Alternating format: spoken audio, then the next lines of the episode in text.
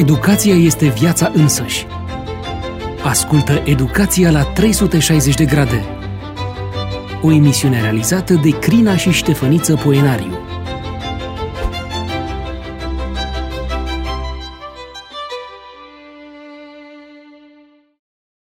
În ultimele două secole au circulat două idei importante în ceea ce privește educația copiilor. Odată că și cei fără posibilități materiale pot beneficia de educație în afara casei, nu doar adulții, apoi că experiențele timpurii influențează semnificativ dezvoltarea ulterioară. Cunoaștem astăzi, de pildă, că dezvoltarea copilului este un proces dinamic și interactiv. Fiecare copil este unic în interacțiunea sa cu lumea și ceea ce primește în schimbul relațional cu ceilalți îl formează și construiește o percepție despre propria persoană și despre lume. Convorbirile Educația la 360 de grade își propun azi o discuție despre aceste experiențe timpurii. L-am alături de mine, ca de obicei, pe Ștefăniță Poenariu. Bine ai revenit! Bine te-am regăsit! Purtăm cu noi uh, pe parcursul vieții o, o, o paletă largă de amintiri din copilăria timpurie. Ce amintire ai atunci când te gândești la primii tăi ani de viață, așa, primii șapte-opt ani de viață?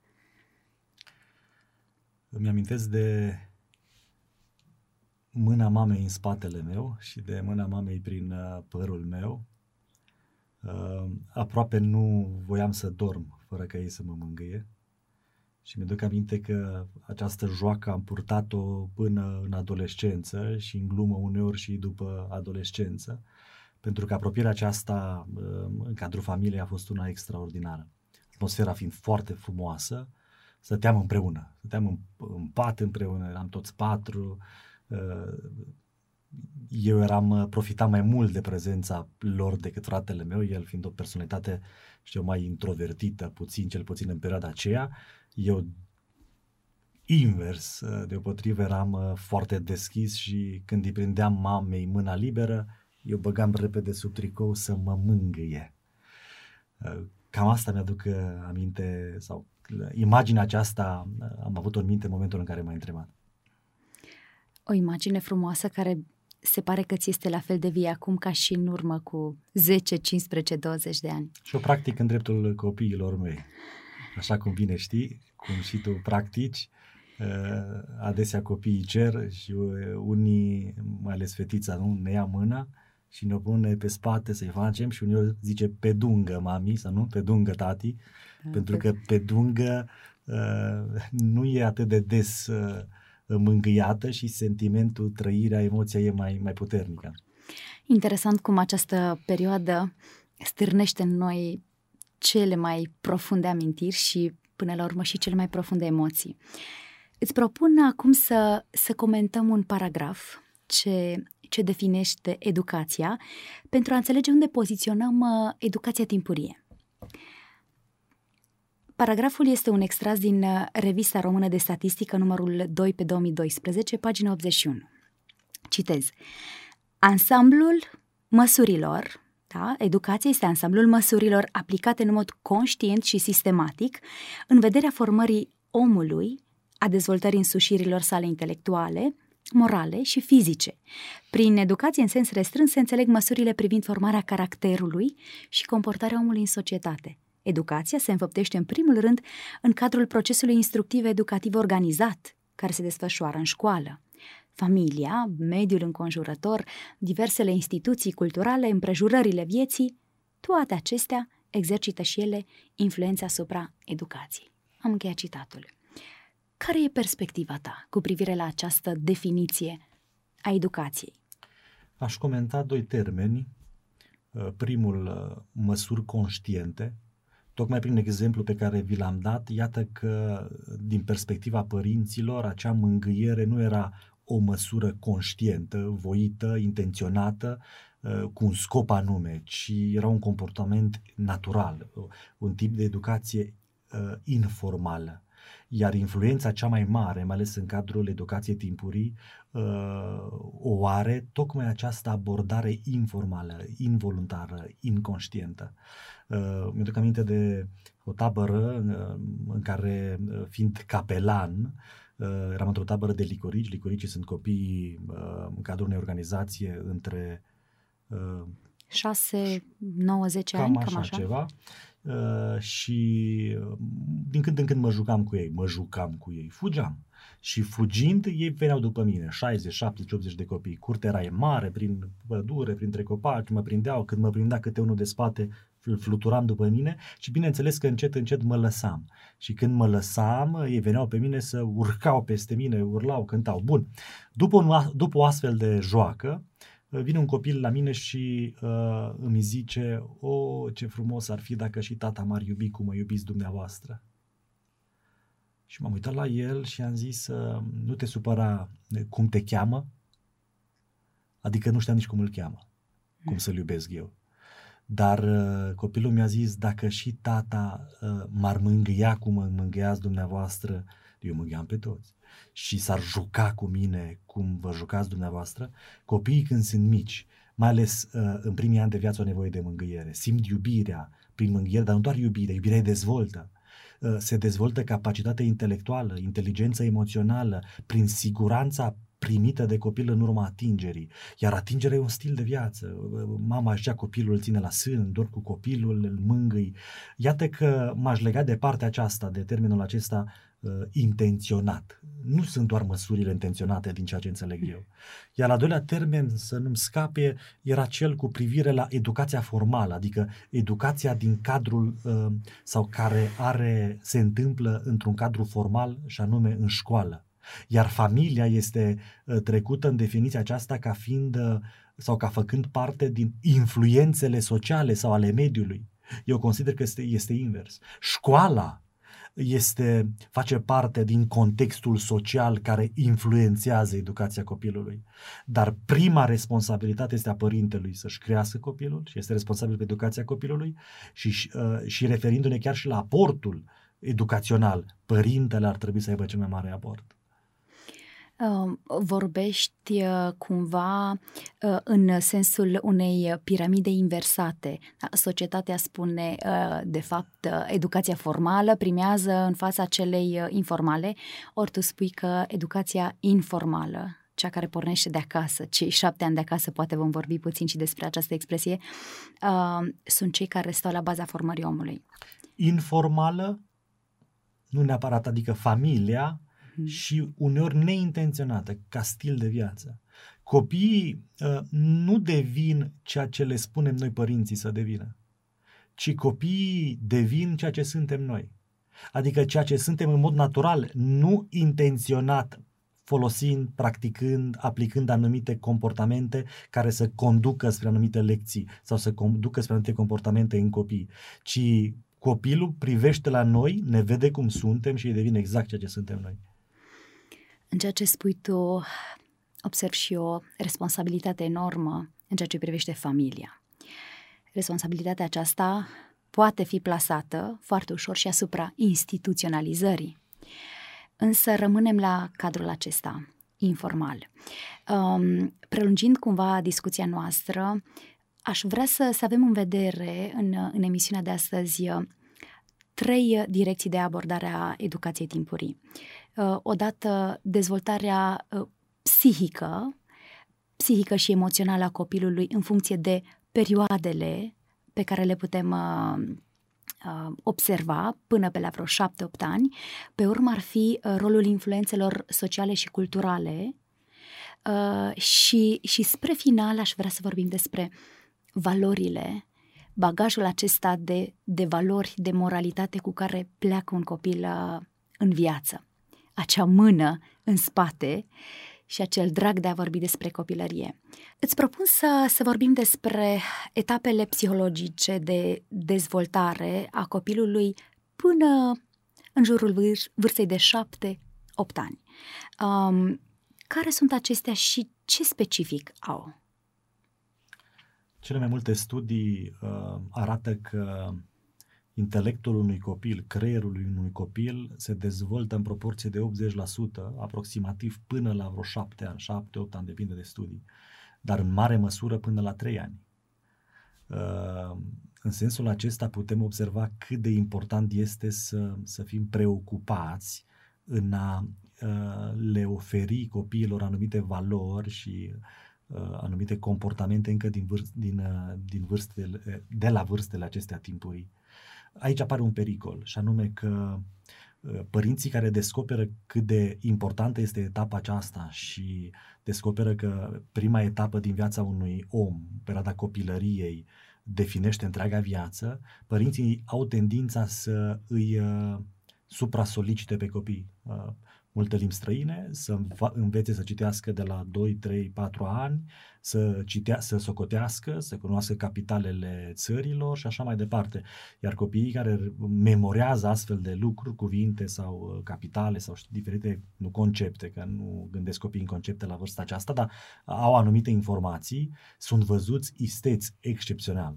Uh, într-adevăr, este importantă vârsta este importantă uh, perioada aceasta de viață. Din punctul de vedere al uh, achizițiilor cognitive te referi? Uh, și din punct de vedere al achizițiilor cognitive, dar este mai important ca în primii șapte ani de viață copilul să uh, uh, capete instrumentele cu care să opereze întreaga viață, mm. nu conținuturile.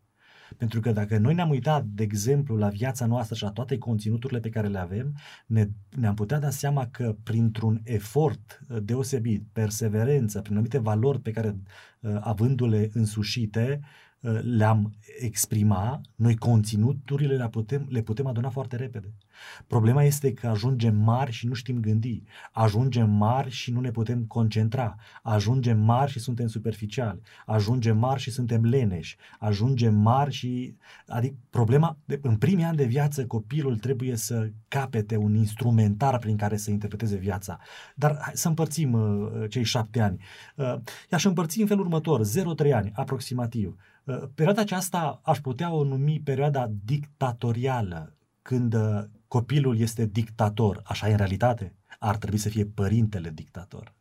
Adică părintele ar trebui să-l învețe pe copil între 0 și 3 ani să asculte. Uh, este destul de dificil pentru că copilul când e mic este drăgălaș. Iar obrăzniciile copilului nu sunt interpretate ca obrăznicii, ci ca personalitate. Mm. Ci copii, părinții se bucură când au copii obraznici fiind mici. Problema este că uh, comportamentele obraznice, care nu pot fi obraznice, că nu sunt, nu sunt intenționate la vârsta respectivă, dar chiar dacă nu sunt cu intenție făcute, ele fiind încurajate și aplaudate, ele sunt păstrate. Iar odată cu creșterea în vârstă, copilul le experimentează. Experimentându-le nu se simte vinovat pentru că el nu știe că e ceva Și neregulă. continuă să fie dictator. Și continuă să fie dictator până în adolescență se căsătorește părinte și rămâne tot dictator. Uh, de aceea, în primii ani de viață, în ciuda drăgălășeniei, copi, drăgălășeniei copilului, noi ar trebui să fim capabili să învățăm să asculte. Vorbești de fermitate. Fermitate. 0-3 uh, ani. Uh, cu cât copilul este mai mic, cu atât poți fi mai ferm și mai autoritar. Cu cât copilul crește în vârstă, cu atât fermitatea și autoritatea trebuie să dispară.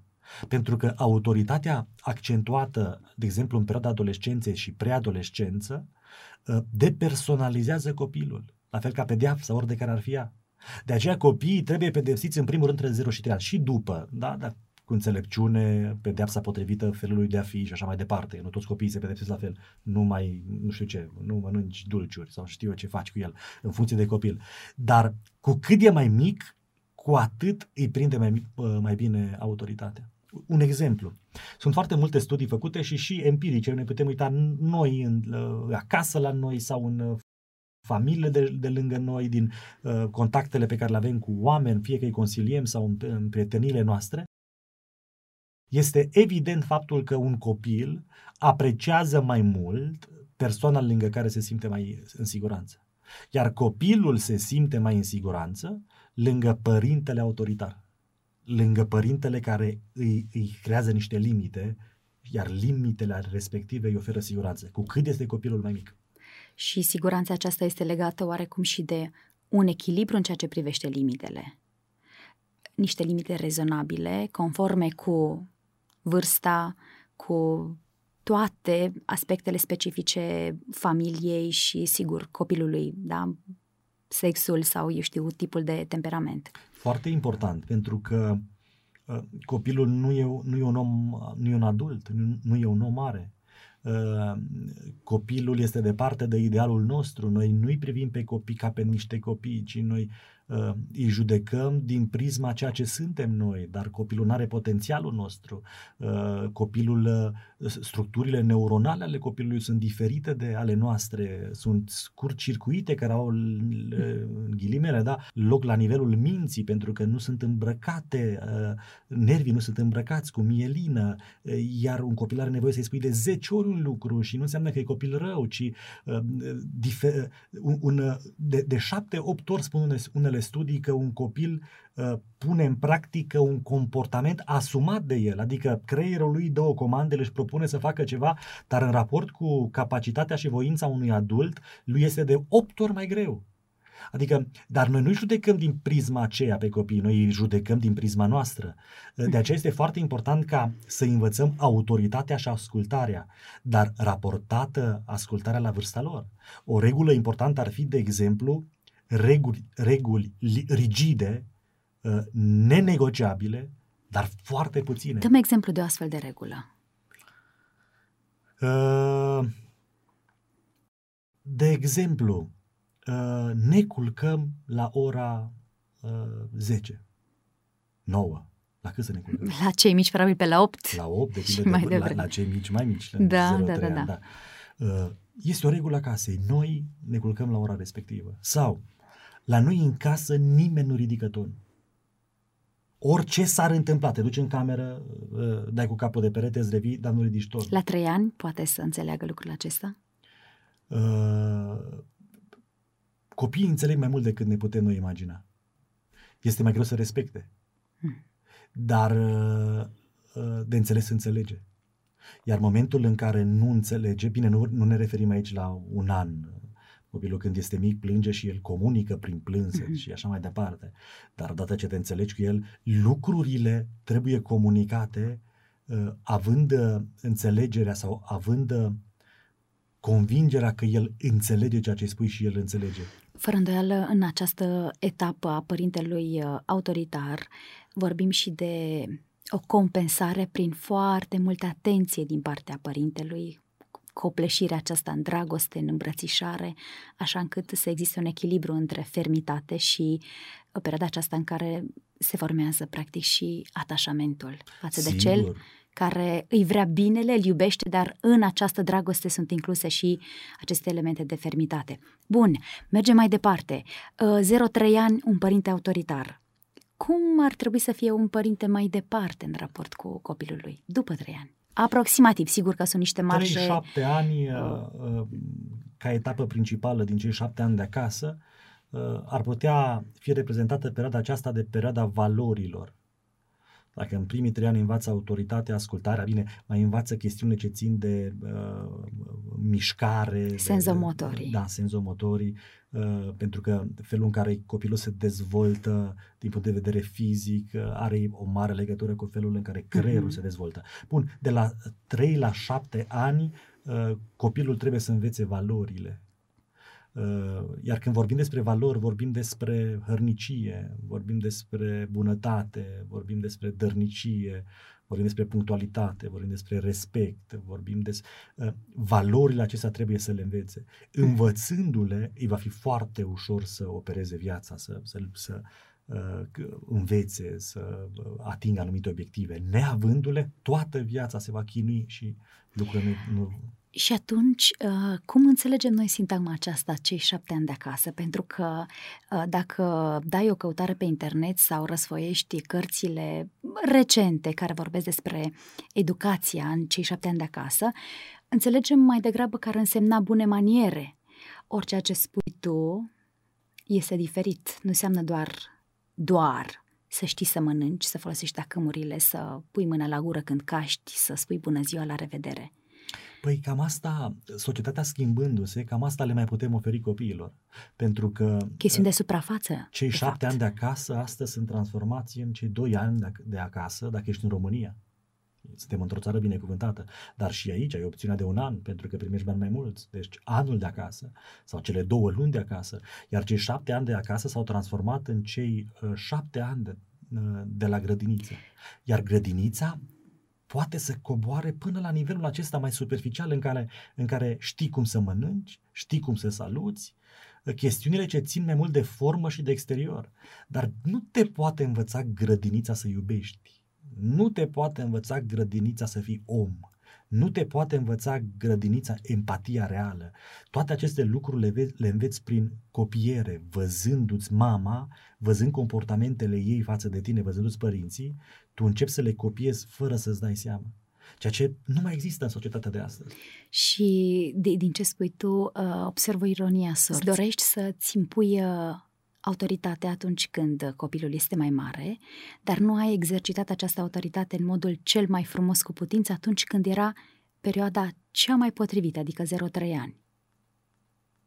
Atunci l-ai dat într-o instituție unde alții își exercită fără dragostea ta, da, autoritatea compensată cu dragoste și iată că încă din primii ani de viață mergem așa cu mici găuri în papuci cu care călătorim toată viața. Este mai uh, sumbră realitatea. Pentru că dacă în primii ani de viață eu nu, nu-l învăț pe copil ascultarea, uh, în preadolescență și în adolescență îmi pierd pârghile prin care eu pot determina anumite comportamente. Pentru că există o perioadă în funcție de copil uh, în care și jorda părintelui se îndoaie în fața lui, pentru că nu-i mai pasă copilului, nu? Te duci la părinte și îi spui, nu dă, Adică care e problema? Că îți dai seama, uh, știu eu, acum 20 de ani când erau pedepsiți copii uh, fizic mai mult decât sunt astăzi sau așa, uh, copilul își dă seama, măi, dar nu mă doare când mă pedepsește fizic, da? Păi și dacă nu mă doare, de ce plâng? Sau altfel de pedeapsă, zice, nu mai, dă, nu, mai, nu mai mănânc nu știu ce. Copilul când se supără, el zice, nu mai mănânc, chiar dacă e o mâncare bună. Și își dă seama, stai puțin, ce pedeapsă e asta? Copilul își dă seama, păi stai, dacă mă pedepsesc eu pe mine, Părintele suferă mai mult decât sufer eu. Și în preadolescență și în adolescență copilul nu mai este constrâns, ci în rebeliunea lui, în nevoia de identitate și de, de independență, se desparte de părinte. Iar tu când îți vezi copilul departe de tine, nu mai ai pârghii prin care să-i controlezi sau să-i determini anumite comportamente, ești speriat. Și Proba- atunci, poate că nici autoritate nu mai e suficientă și nici valorile esențiale nu le-ai transmis. Nici valori nu are pentru că nu le-ai transmis. nu mai aveți puncte nici de legătură autoritate și esențiale. aici apare problema mare. Uh-huh. Pentru că începi să te comporți cu adolescentul cum trebuia să te comporți când era mic. Atunci trebuie să fii autoritar. Fiind autoritar, dacă erai atunci autoritar, îi făceai un bine, învăța ascultarea și apoi învăța valorile. Nefiind atunci autoritar, el nu l-a învățat. Ajunge în adolescență, el nu are valorile și nu știe să asculte. Și atunci te comporți autoritar. Și nu-ți dai seama că în adolescență, comportându-te cu copilul autoritar, îl pierzi pentru totdeauna. Pentru că singurul instrument pe care îl ai la îndemână ca părinte în raport cu un adolescent este, sau uh, singura, uh, singurul secret este prietenia, în afara prieteniei nu mai merge nimic. Și tocmai în momentul în care trebuie să fii prieten egal, tu te comporți cu el cum ar fi trăit să te comporți un copil de 0, 3, 4, 5, 6 ani. Adică cum e mai rău posibil? Um, interesant că în societatea grecească, uh, prin secolele 5-4, dacă e să vorbim înainte de Hristos, um, copiii în cei șapte ani de acasă, da? Că noi credem probabil unii că cei șapte ani de acasă e o expresie ce ne aparține. Nu ne aparține. Uh, iată că vechii greci își țineau acasă copiii, Vorbim sigur de persoanele libere, nu de sclavi. Își țineau acasă copiii și copiii uh, erau puși în grija, în mod special, a mamei. Uh, mama era responsabilă să-l pregătească pentru a fi un bun cetățean al Republicii. Așa că în jurul vârstei de șapte ani, el avea tot bagajul de care vorbești tu, era un om în miniatură, cu un set de valori foarte clar și urma să fie instruit și formal la diverse discipline, retorică, gramatică, uh, uh, discipline fizice, dar era deja era cu uh, bagajul acesta de, de valori și de autoritate foarte bine sedimentat. Um, ai amintit de rolul grădiniței. Um, am, uh, am avut o discuție cu Marinela Ron Ea este o educatoare ce iubește foarte mult ceea ce face, predă într-o grădiniță privată din, din Brașov. Am întrebat-o care este rolul grădiniței în opinia ei și cum poate grădinița să ajute și să completeze acolo unde părinții nu au reușit să-și aducă aportul lor. Se spune că unul dintre cele mai frumoase limbaje ale iubirii este timpul pe care îl petrecem cu cei mici. Dar ce se întâmplă cu acei părinți care nu beneficiază de timpul acesta fizic pentru a-și atinge obiectivul menționat? Și aici, desigur, intră rolul meu de educatoare. Este foarte interesant pentru că schimbarea contextelor de învățare duce practic la schimbarea modului de acțiune a competențelor. Adică ce poate realiza un copil mic acasă, desigur, poate fi total diferit de ce poate realiza la grădiniță. Modul în care își petrece timpul acasă, de asemenea, poate fi total diferit de cum și-l petrece la grădiniță. Ei bine, toate aspectele acestea uh, nu fac decât să construiască mai departe pe bazele puse acasă în, în primă fază. Uh, și aici aș lua un exemplu. În educația timpurie, dezvoltarea kinestezică fundamentează, practic, dezvoltarea cognitivă. Și aici aș putea spune că grădinița are un instrumentar de lucru bogat și deține mijloace de învățare specifice pentru a facilita acest tip de dezvoltare. Um, de asemenea, comunicarea nu? reprezintă un aspect foarte important în educația timpurie uh, un educator își ajustează limbajul la un moment dat pentru a se face înțeles de către copil. Uh, dacă acasă îi spunem celui mic, potolește-te, gata!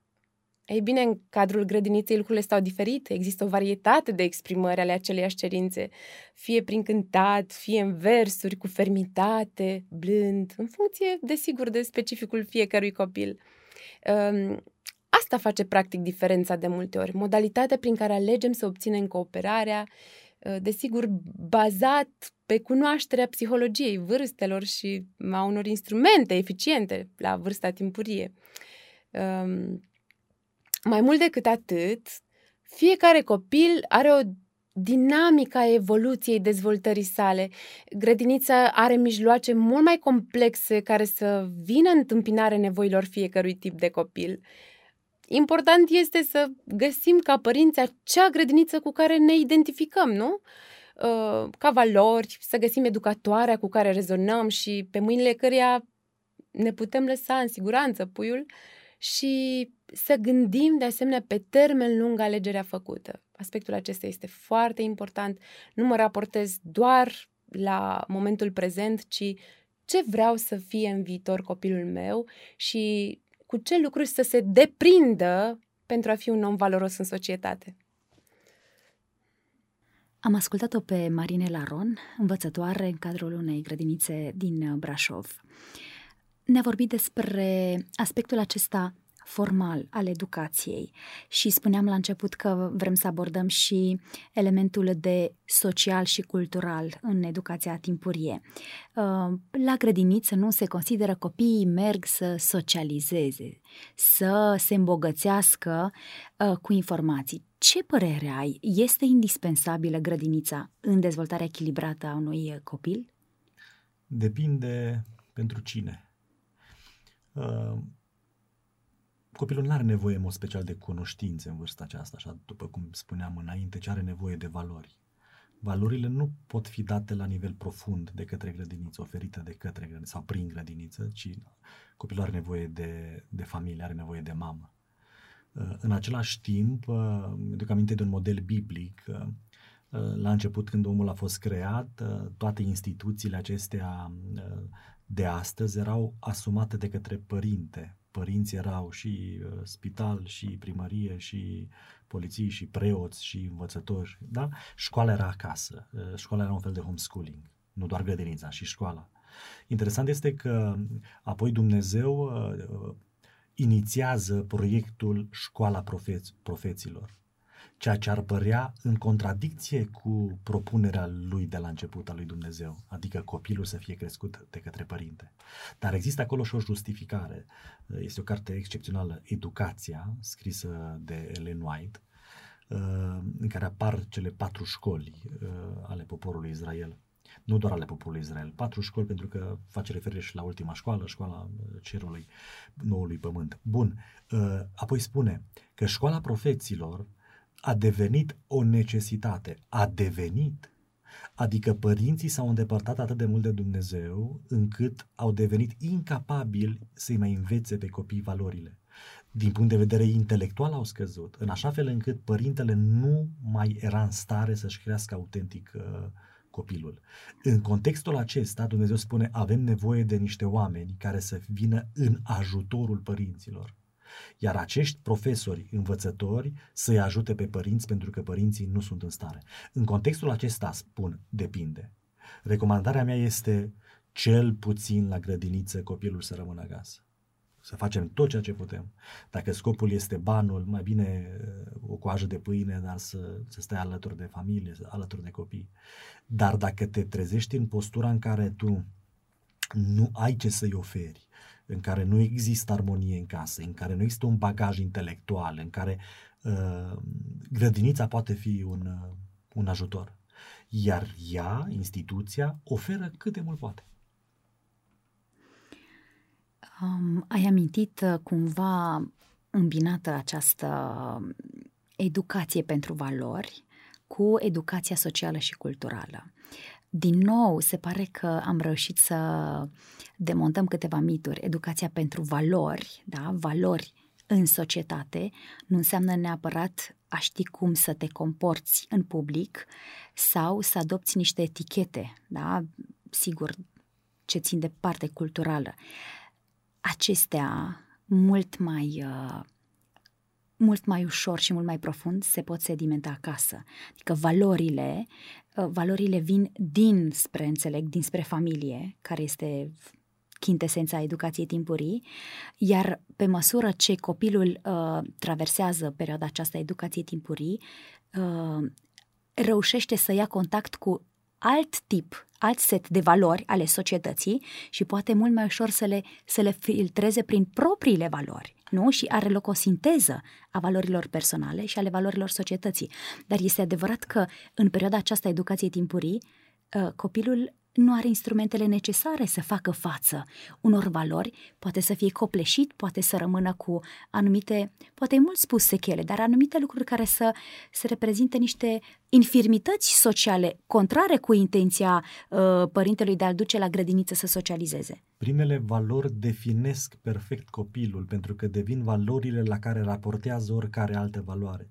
Iar dacă primele valori pe care copilul și le, și le însușește sunt cele care vin din societate, iar societatea este uh-huh. așa mhm. cum este, coruptă uh-huh. și o putem defini cu ușurință într-un mod puțin plăcut, uh, copilul neputând să filtreze acele, acele valori, neavând analogul, neputând face o analogie, uh, el le asimilează în mod direct. Dar hai, dacă vorbim și des, despre socializare, aminteai înainte, este, este uh, ne înșelăm gândindu-ne că la grădiniță copilul învață să socializeze. Prima condiție a socializării este siguranța. Copilul trebuie să, să se simtă sigur pentru ca să, uh, să aibă curajul să se exprime, să fie vulnerabil, acceptat și iubit. Cunoaștem astăzi uh, noul fenomen, nou și vechi, bullying-ul, da?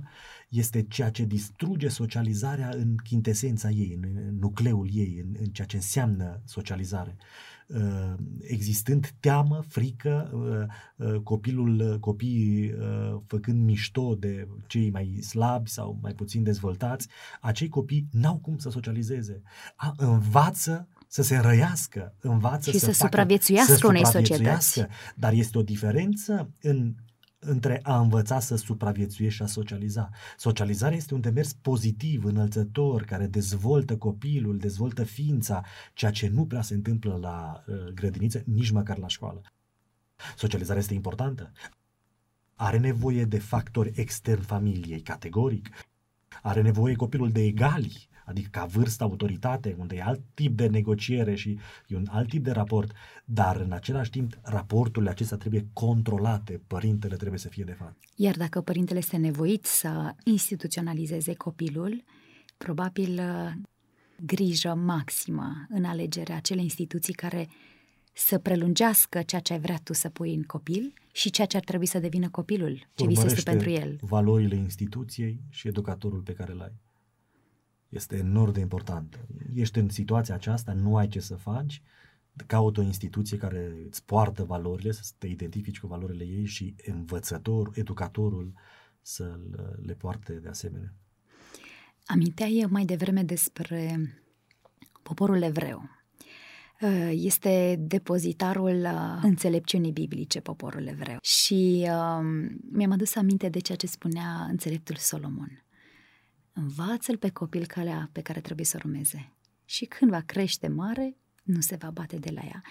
Uh, curios că, într-o singură propoziție, pare înțeleptul Solomon a sintetizat ceea ce înseamnă, practic, esența educației timpurii. Îl înveți când este mic și apoi, când este mare, își va găsi singur calea. Cum vezi tu perspectiva aceasta biblică? Cum, uh, cum vine Biblia în întâmpinarea părinților? Uh, în ce fel contribuie înțelepciunea venită de la Dumnezeu în a-i ajuta pe părinți să gestioneze, trebuie să o recunoaștem, și provocările acestei perioade? Învață-l. Cine să-l învețe? Tu, Adică nu, doamna învățătoare, în primul clar, rând, Biblia spune educatoare. prin Solomon, părinte, învață-ți copilul uh-huh. când e mic, nu doamna învățătoare. Uh, a doilea lucru, Biblia ne face să înțelegem ceea ce aminteam înainte, că primele credințe pe care copilul și le formează sunt cele care definesc întreaga lui viață. Sunt fundamentul, sunt baza, sunt credințele care au probabilitatea cea mai mare de a nu fi schimbate. Iar dacă aceste credințe și valori sunt asimilate într-un mediu corupt sau într-un mediu care nu reprezintă credințele și valorile tale, acele credințe aproape imposibil vor putea fi uh, înlăturate. Când e mic, învață pentru că acelea nu sunt, uh, uh, nu sunt așezate intenționat printr-un proces foarte critic al gândirii de către copil, ci sunt doar asimilate, asimilate și luate ca adevăr, ele rămân acolo și îl definesc. Acela, acele credințe definesc perfect copilul. Și ele vor defini întreaga lui, întreaga lui viață. Tu, părintele, și când e mic. Ce îmi place de asemenea în cuvintele înțeleptului Solomon este faptul că, zice el, învață-l pe copil calea pe care trebuie să o urmeze. Uh, nu cumva aici părintele este și un observator al căii pe care copilul, ca unică ființă creată de Dumnezeu, ar trebui să urmeze, adică nu calea ta a părintelui, ci calea aceea pe care Dumnezeu i-a dat-o uh, acestui, acestui copil, da? în găsirea sensului fericirii. Da. Enorm de important pentru un părinte uh, este ca el să surprindă, să-și surprindă copilul în tot felul de ipostaze naturale, în care copilul să nu știe că este ascultat. Adică îl vezi la șoacă, te duci undeva unde el nu te vede, să-l vezi cum se joacă, îl vezi uh, interacționând cu alți copii, te duci într-o parte, te uiți la el, petrești timp, te gândești la el, visezi despre el, te, uh, te rogi pentru el și îl analizezi ca să îl vezi cum simte, să-i vezi uh, felul lui de a fi în mod natural și categoric fiecare dintre noi avem o cale. Uh, legat de perioada aceasta și vorbeai despre evrei, uh, de exemplu, evreii își cresc copiii până la șapte ani acasă. La fel, copilul este crescut de către mamă. Pentru că mama are capacitatea de a oferi exact valorile de care are nevoie, neintenționat, într-un cadru informal. Acele valori îl urmează pe copil. De exemplu, evreii nu au, uh, nu câștigă foarte multe, uh, foarte multe concursuri internaționale la diferite discipline școlare, uh, când în gimnaziu, șco- încep pe la liceu, universitate și apoi dacă vorbim despre premiile acestea, cum se numesc? Nobel. Premiul de Nobel. Cei mai mulți laureați sunt Cei mai mulți evrei. sunt evrei. Nu câștigă premii internaționale când sunt mici. De ce? Pentru că nu e interesat vreau să-l învețe să citească, să se cotească, să știe capitalele țării. Ce vreau este interesat să învețe să muncească, să învețe perseverența, să învețe răbdare. Să gândească critic. Să gândească critic, să fie lângă mamă, într-un mediu sigur, să învețe să iubească, să dezvolte inteligența emoțională, să se joace mult. Joaca este enorm de importantă. Iar copilul, uh, trăind într-un astfel de mediu, capătă un instrumentar prin care la momentul potrivit îl aplică. Premiul Nobel. Premiul Nobel. Dar noi facem exact invers Uh, ne străduim când copiii sunt mici să le dăm conținuturi, iar uh, copiii nu știu ce să facă cu ele. Câștigă în primii ani când nu e important. Că ai memorat, ai memorat, ai la premiul întâi, ai memorat, ai la premiul întâi. dar când, uh, dar când ajungi mare și trebuie să gândești, să creezi, pentru că despre asta este vorba în viață, creație, creativitate, tu nu poți să realizezi creația pentru că nu, nu ai instrumentarul. Îți propun un exercițiu de imaginație. Uh, Um, unul dintre, sau poate mai mulți dintre ascultătorii noștri sau cei care ne vor uh, viziona online, se gândesc, copilul meu a depășit această perioadă, iar eu am, uh, nu am reușit să îi transmit ceea ce trebuia, din diverse motive. Oare uh, părinții care au eșuat într-o mai mică sau mai mare măsură, să le transmită copiilor uh, autoritatea necesară, să le transmită atașamentul, dragostea de care au nevoie, uh, să le transmită valorile pe care să le poarte pe parcursul vieții. Ce ar putea să facă? Copilul este mare acum, este, să zicem, adolescent. Este o cauză pierdută? Sau există totuși niște soluții remediale? Din punct de vedere biblic, există nașterea din nou. Dar și nașterea din nou este o chestiune care are în vedere schimbarea minții și depinde de o relație și le pe om de acolo de unde e. Uh, ceea ce se pierde, se pierde pentru totdeauna. Dar totuși se poate dezvolta ceea ce încă n-ai pierdut. Ceea ce este pierdut este pierdut, dar din momentul în care te trezești, făcând ce, ce e bine, rămâi cu acel bine. Cred că, în primul rând, părintele ar trebui să recunoască în sine însuși că a greșit. Puțin părinți fac asta. Și pări, copiii văd. Și copiii când uh, amintesc părinților că au greșit, părinții reacționează urât. Înainte ca să, să conștientizeze copilul sau să o spună, părintele ar trebui să aibă capacitatea de a recunoaște. De a fi vulnerabil. De a fi vulnerabil și de a recunoaște. Nu ce facem și noi acasă de multe ori cu copiii Uh, nu de puțin ori mă duc la copii și le spun, măi, uh, bucurați-vă că are cine să vă mai pedepsească, că și eu ar meri, aș merita să fiu pedepsit, dar n-are cine să mai facă. Și poate că aș merita mai mult decât voi. Sunt, creștem împreună, creștem împreună, sunt responsabil pentru voi, uh, haideți să creștem împreună. Să nu fiți așa cum îți eu aici, unde nu sunt cum trebuie, vă rog și verbalizez, le spun, sunt slab, vreau să fiu altfel, ăsta sunt Ehm, dacă recunosc că am greșit și îl fac pe copil să înțeleagă că am greșit și că mi-asum și spun, uh, uite, uh, tot ce este rău să știi că într-o anumită măsură ține și de mine pentru că te-am influențat așa. Dar tot ceea ce este bun de aici înainte depinde de tine. Uh, această vulnerabilizare este una care mai salvează ce poate. Dar dacă nu există dacă nu sunt identificate comportamentele greșite în mintea și percepția copilului, uh, este aproape imposibil ca un copil să-și revină. Am ajuns la punctul în care e nevoie să concluzionăm. Spune-mi, care consider tu că ar fi acele ingrediente esențiale pentru dezvoltarea echilibrată a unui copil care să devină un fericit, uh, pentru această perioadă despre care am vorbit, perioada educației timpurii, a celor șapte, șase, șapte, opt ani de acasă. Alăpta la sân. Cât de mult se poate. Mângâia pe spate și pe cap. Dorm cu el în pat. Îl ții în brațe oricât de mult când îți obosesc mâinile, îi dai soțului sau părintelui, bunicului. Te joci cât de mult cu el îl ții lângă tine în timp ce faci treburi în casă. Le faci mai încet, dar le faci cu el. Speli cu el, lucrezi la mașină cu el, în curte, tunzi iarba cu el, deși e mai greu. Când muncești, ești fericit, e râs bucuria. Copilul când e mic, e bucuros dacă muncește. adultul când uh, muncește, pentru că are foarte multe responsabilități și trebuie, îl sufocă acest trebuie, uh, de cele mai multe ori este trist. Și copilul începe să creadă că munca nu este bună, nu e potrivită și că produce tristețe și durere. Ești fericit în timp ce muncești. Uh, ai o relație cu Dumnezeu. Ai o practică de rugăciune, de cântec, de studiu din scriptură. Îl îndrepți, îl îndrepți, uh, îi îndrepți privirea spre Uh, mai multe micronarațiuni biblice, în povești, copilul învață prin poveste, iar poveștile respective au învățături, poveștile Bibliei.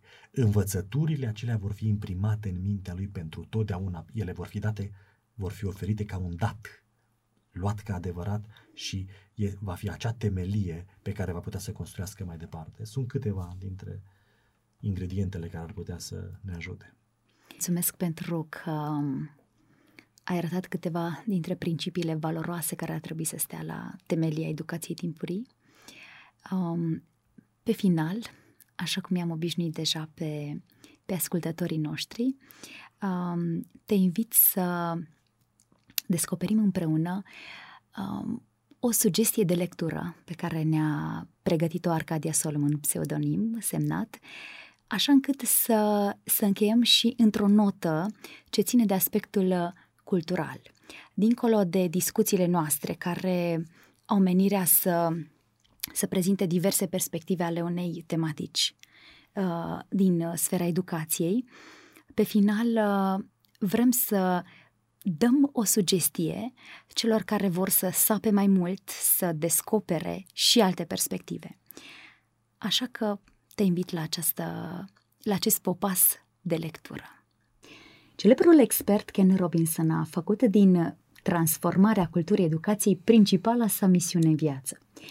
Prin toată activitatea sa, el a îmbogățit și a investit cu un nou tip de autoritate conceptele de creativitate și inteligență umană, susținând că sistemele școlare care prioritizează realizările academice înnăbușă, de fapt, creativitatea persoanelor. În cartea sa descoperăți elementul cum să-ți afli talentele și pasiunile și cum să-ți transformi viața, Ken Robinson își invită cititorul într-o expediție menită să-l lămurească cine este el cu adevărat. Îl îndeamnă să stabilească dacă este mulțumit de modul în care își trăiește viața, dacă e mulțumit de sine, de ceea ce face, de ceea ce este, de felul cum îi influențează pe ceilalți și, nu în ultimul rând, de ceea ce oferă el umanității din potențialul său. Rezultatul acestei expediții nu este garantat unul transformator, pentru că schimbarea ține exclusiv de efortul pe care e dispus să-l facă cel care pornește în această expediție de autocunoaștere, de, de transformare, de împlinire. Iar expediția se va încheia abia după ce, cu informațiile obținute despre sine, cititorul se va fi întors în lume, unde va fi încercat să detecteze oportunitățile pe care aceasta îi le oferă, pentru a ajunge, în final, la satisfacția că se va fi găsit sau regăsit pe sine și își va fi aflat calea. Autorul își invită cititorul să iasă din amorțeală, să treacă la acțiune, fără să-i promită un proces ușor, lipsit de efort și eventuale eșecuri, dar îl ajută să înțeleagă modul în care experiențele îl influențează și modul în care acestea îi schimbă relația cu lumea. Dacă vrei să afli cine ești și care e locul tău în lume, trebuie să-ți pui întrebări și să-ți răspunzi onest la ele. Ce talente ai? Știi să faci diferența între aptitudini și abilități? Dacă ai un bun simț vizual, de pildă, nu înseamnă neapărat că ești și un bun designer. Pentru ce ești dotat? Ce iubești? Ce te face fericit? Unde te afli acum? Cum îți estimezi calea? Brian Schwartz, un consultant de orientare profesională, spunea că oamenii iau deseori decizii bazându-se pe ceea ce cred ei că le va aduce cât mai mulți bani.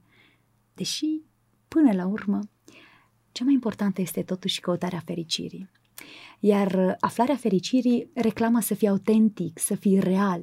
Iar ca să poți să fii autentic și real, trebuie să posezi conștiință de sine.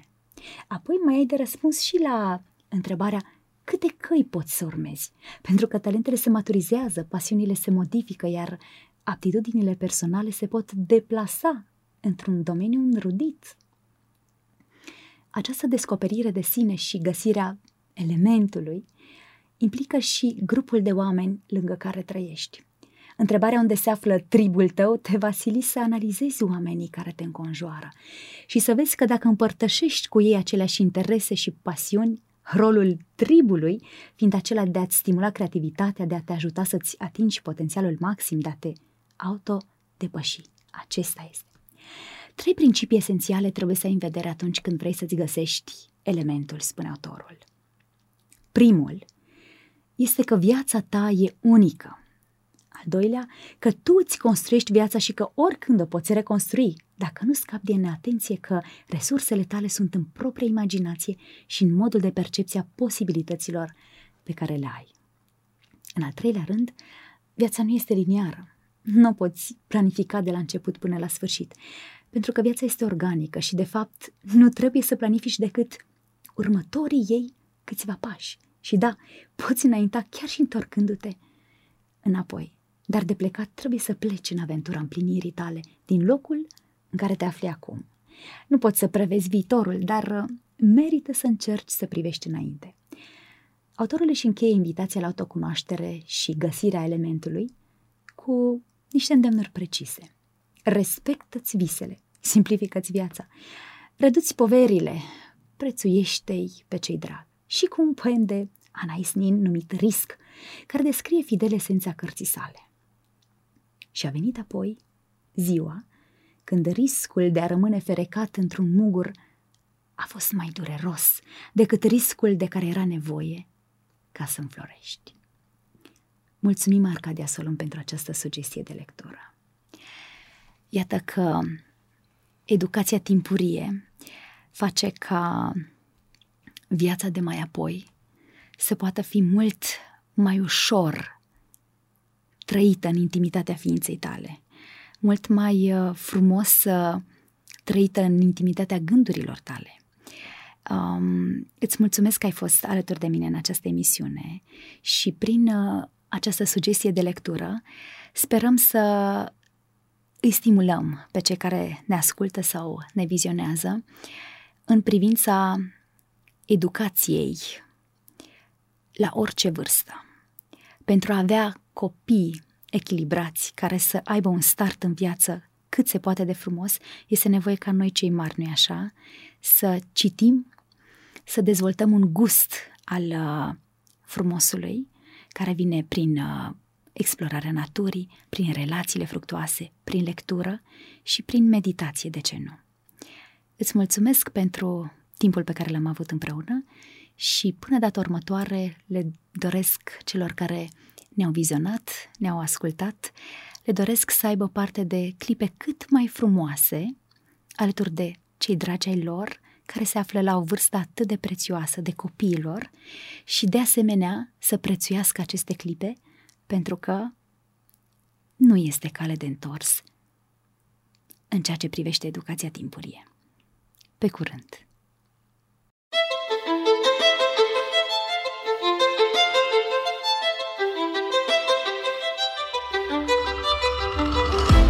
Educația este viața însăși.